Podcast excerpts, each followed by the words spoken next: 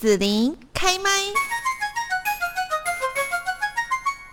今天在我们的节目这边呢，就是要跟大家来谈谈呢，我们在这个一年多以来，元宇宙的概念呢是呃很受到大家的这个关注哦。不过呢，现在我们要介绍一个另外的名词，叫做元行销哦。在元宇宙时代呢，要怎么样来做品牌行销策略呢？哦，我们今天来邀请到的是中华品牌再造协会的理事长，也是凯翼品牌整合行销管理顾问公司的负责人暨总顾问。王福凯老师就来跟大家谈谈哦，他的著作《元行销：元宇宙时代的品牌行销策略》，一切从零开始。那现在呢，就先请王福凯老师呢，也跟大家来问候一下，打声招呼喽。嗯，子林好，各位听众大家好啊，我是王福凯老师。那很高兴今天有机会来这边做一个我们的元行销的分享。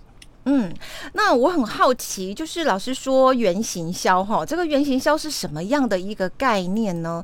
跟元宇宙会一样吗？因为元宇宙我们以前一直觉得说，哇，这个名词听起来很炫哦，但是说穿了，它大概就是 AR、VR 等等的哈，就是整合起来然后这样。那原型销会会是类似这样子的讲法吗？OK，好，呃，其实很高兴，就是今天能够有机会分享呃原型销这件事情，因为呃这名字其实上是我发明的啊，是我发明的。但是呢，这个概念其实在很早很早以前就存在，就是我们讲到包含所谓的品牌的内在行销，或者是我们讲到对于所谓未来趋势的一个消费者的这个意识改变。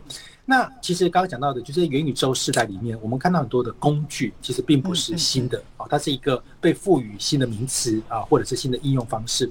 可是这也是一个对于很多行销人来讲，它最大的问题就是我们在往前走的时候，那到底什么样的人或什么样的思维，它才是能够去符合未来的？所以我们反而从过去这些既有的一些呃，我们讲到的文化思维或者是人才培养当中，我们找到了一个全新的概念，就是我们必须要把自己的身份。不但要作为一个好的消费者，我们自己是本身是行销人、品牌拥有者，你也必须是一个很好的消费者。但是最重要的是，你要有一个很敏感、很明确的这种所谓的创新思维。那其实所有的工具它都可能会因为时代改变，可是这个思维其实是最难培养的，就是创新思维、消费者思维。那我们称之为叫做三位一体啊，三位一体，那就是这个原型销的核心的概念。嗯，是好的。那在这边呢，就是说，呃，我们。讲到原型消耗，然后老师也在书里面提到说，其实自我觉醒是很重要的哦。那我们在讲行销哈，在讲品牌，为什么会跟自我觉醒有关系呢？好，那不知道主持人有没有发现说，很早期的时候，很多的企业，呃，不论是大企业或小企业，都会碰到一个问题，就是说，到底企业的经营者或行销人信不信任、喜不喜欢自己的公司？不知道主持人有没有发现，在过去这个现象其实并不是很普及的。还是蛮多的人，他觉得我想赚钱，但是我其实并不是真的很认同或者是很喜欢。对对对对，认同。好，有有有有。其实，在新时代里面，这个就是一个更明显的例子。很多人说啊，老师啊，我想做元宇宙，我想做这个 NFT，我想要去做这个或者是实际，结果这个行销人根本就不相信，他不喜欢。很多老板也是啊。其实，在这个十年前开始进到社群时代的时候，大家都说啊，我们要做社群啊，要做互动啊。结果你问老板说，老板。那你有没有 FB？老板说：“我干嘛要这个东西？”啊，老板说他根本不相信。好，那老板不相信可能没关系，但是呢，可能行销部门的主管他也说：“那是你们的事啊，啊，那是 年轻世代的，关我什么事呢？我我也不想要啊。”那这就是我们在讲到的，当行销工具或者是行销的这些内容。其实对于这个企业经营者或者是品牌的拥有者，他自己都没有产生所谓的共鸣感的时候，嗯，这就是为什么很多的时候消费者很容易觉得，哎，我对于某一个品牌虽然说并不会讨厌它，但是更难去很喜欢它，因为它并没有真的从内部，嗯，我们讲到的公司本身。那我这边对比一个很有趣的例子，就是呃，我有一个亲戚，啊，就是一个长辈，他是在外商的饮料公司，啊，啊，当然就是很有名的那个红色的包装的那一个。他们每一年，他们都会有所谓的公司内部的活动。他们自己的同仁，不要说离职率很低，当然一定还是会有人会有流动。可是你每次碰到他，他就觉得他自己是身为那个公司的一份子。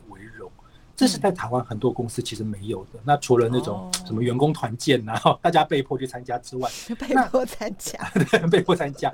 所以其实当我们越往未来走，这件事情越容易叫做看破手脚。嗯，好，当你今天你要去开始跟人家用数位沟通，要用元宇宙的概念沟通，元宇宙就是你几乎所有的品牌，你每件事情你都越来越难被隐藏了。你今天你要让自己更透明，也就代表着你公司自己本身，不论是老板或者是这个行销人员，甚至我们讲到全员行销，嗯，他能不能够真的被产生建立信任度？嗯，那这样子说起来，就是说。公司在做行销的时候，不管是对外或是对内，其实都很重要吗？没错。那呃，对外的话，就像我们在这个书里面分享到，它有很多的工具。比如说，我们开始去理解数位新工具的时候呢，我们越理解越发现啊，其实这个很很可怕的是，呃，越用了更多的对外数位工具，其实在对内同时就得要产生某一种共鸣感。就例如说刚提到的社群好了。当如果哎，我们当然有，现在还是很多公司是在转换阶段。例如说，他可能用了这个 FB 社群，嗯，那当他去开始经营的时候呢，公司自己内部的同仁不见得说啊，你每一个都一定要有事没事上 FB，哦，这个很很奇怪。可是如果今天他开始自己本身也有 FB，他会不会想要去跟品牌互动？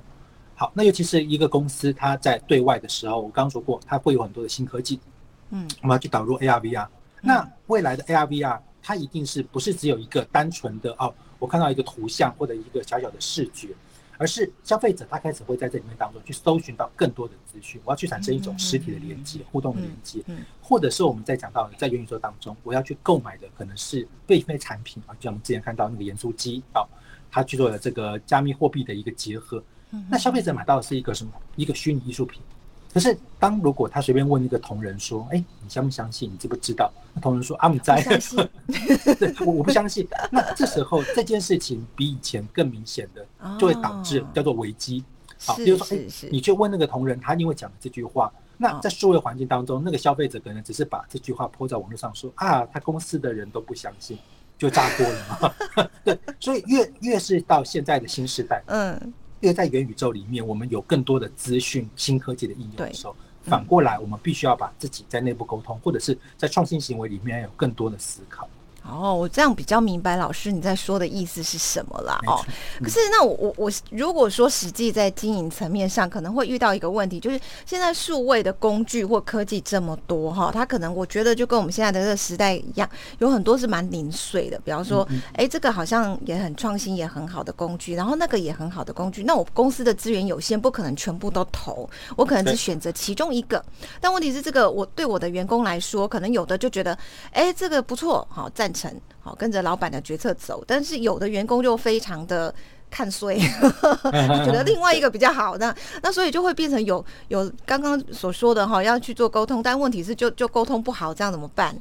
对，呃，其实，在新创的企业里面，呃，新创企业特别明显，新创企业当中，其实在对于刚刚讲到这种多元性的数位工具，嗯嗯，它其实会有很极端的选择偏好。啊，就是老一点的公司，它其实就有点像说，哎，以前我们在做整合行销传播，看到广告啊，好像也蛮好用的，啊，看到新闻报道好像也蛮好用，就是他觉得好像每个工具都不错。对。可是，在年轻一代的公司当中，他反而比较不会有这么的发散思维，他觉得我的偏好是什么？就像我个人，比如说我们的个人品牌啊，在经营的时候，我可能觉得 FB。这个平台它可以写文章，它可以做这个我们讲到的 Po 文的内容的一个经营。但是，例如说，呃我可能就觉得做影片不是我的专业，我就不会随便的发散到这个地方去。是，所以，呃，这个思维慢慢也就跟刚刚讲到，就是说，呃，传统企业它在就算有预算，多元性的应用，可是大家其实对每个工具不见得有这么的熟悉度。和在未来，我们可能会越来越明显发现说，纵然你可以选。稍微多一点，就是说可能一个两个啊，顶多到三个就好了。嗯，但是他能够把这个东西的平台经营的很好。例如说，像现在有些人，他可能会用抖音，啊，那有人可能用 YouTube，啊，那不同的社区环境嘛，那也有的人可能用的是小红书之类的。但是也有人很明显的就是他都不喜欢 那个，就是跟对岸有关的，他就非常比较特别喜欢的啊，就就是 FB。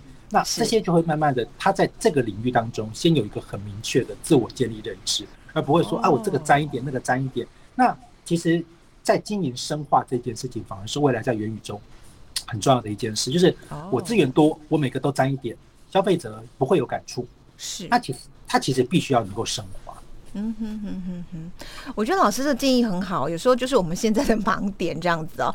那规划行销方案的时候，哈，怎么样避免走入误区呢？像刚刚老师这一点，我觉得也也可以算是好回答这个一部分啊。有没有其他的这个建议呢？好，呃，其实误区的产生有蛮多原因的，有的例如说，呃，企业经营主自己本身它是有意识的产生误区。例如说，他在制造生产过程当中，其实我们看到有很多的这个比较呃没有太多环保意识的公司，嗯，他可能过去在生产的时候，他觉得 A 公司可以赚到钱呐，哦，觉得他可能就排放一些污水啊，哦，或者是制成当中，他需要很大的廉价劳动人力，所以他其实，在行销本身，行销人不见得很清楚这件事，或者他可能知道，但他没有意识到，嗯，但结果当消费者当发现的时候呢，就变成了危机。好，这是其中一种有意识的。再来第二种就是环境的改变，就像很多的时候，老板很喜欢发言。好，这几年我们常常看到这件事情常常发生。啊，老板觉得我我我我出钱的人呢，我应该要能够有自己讲话大声的权利。可是他没有经过沟通啊，内部可能也不知道他要讲什么，那他自己可能也没有搞清楚消费者就对这个语言能不能接受，一下子就呃发生了纠纷。好，这个其实在这几年中，说领导者的意识。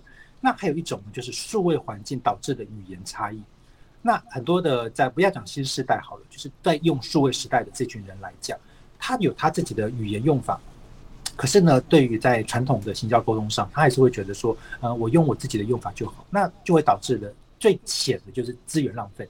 啊，我就把一些很没有什么吸引力的影片放在 YouTube 上面，消费者觉得嗯没有感觉。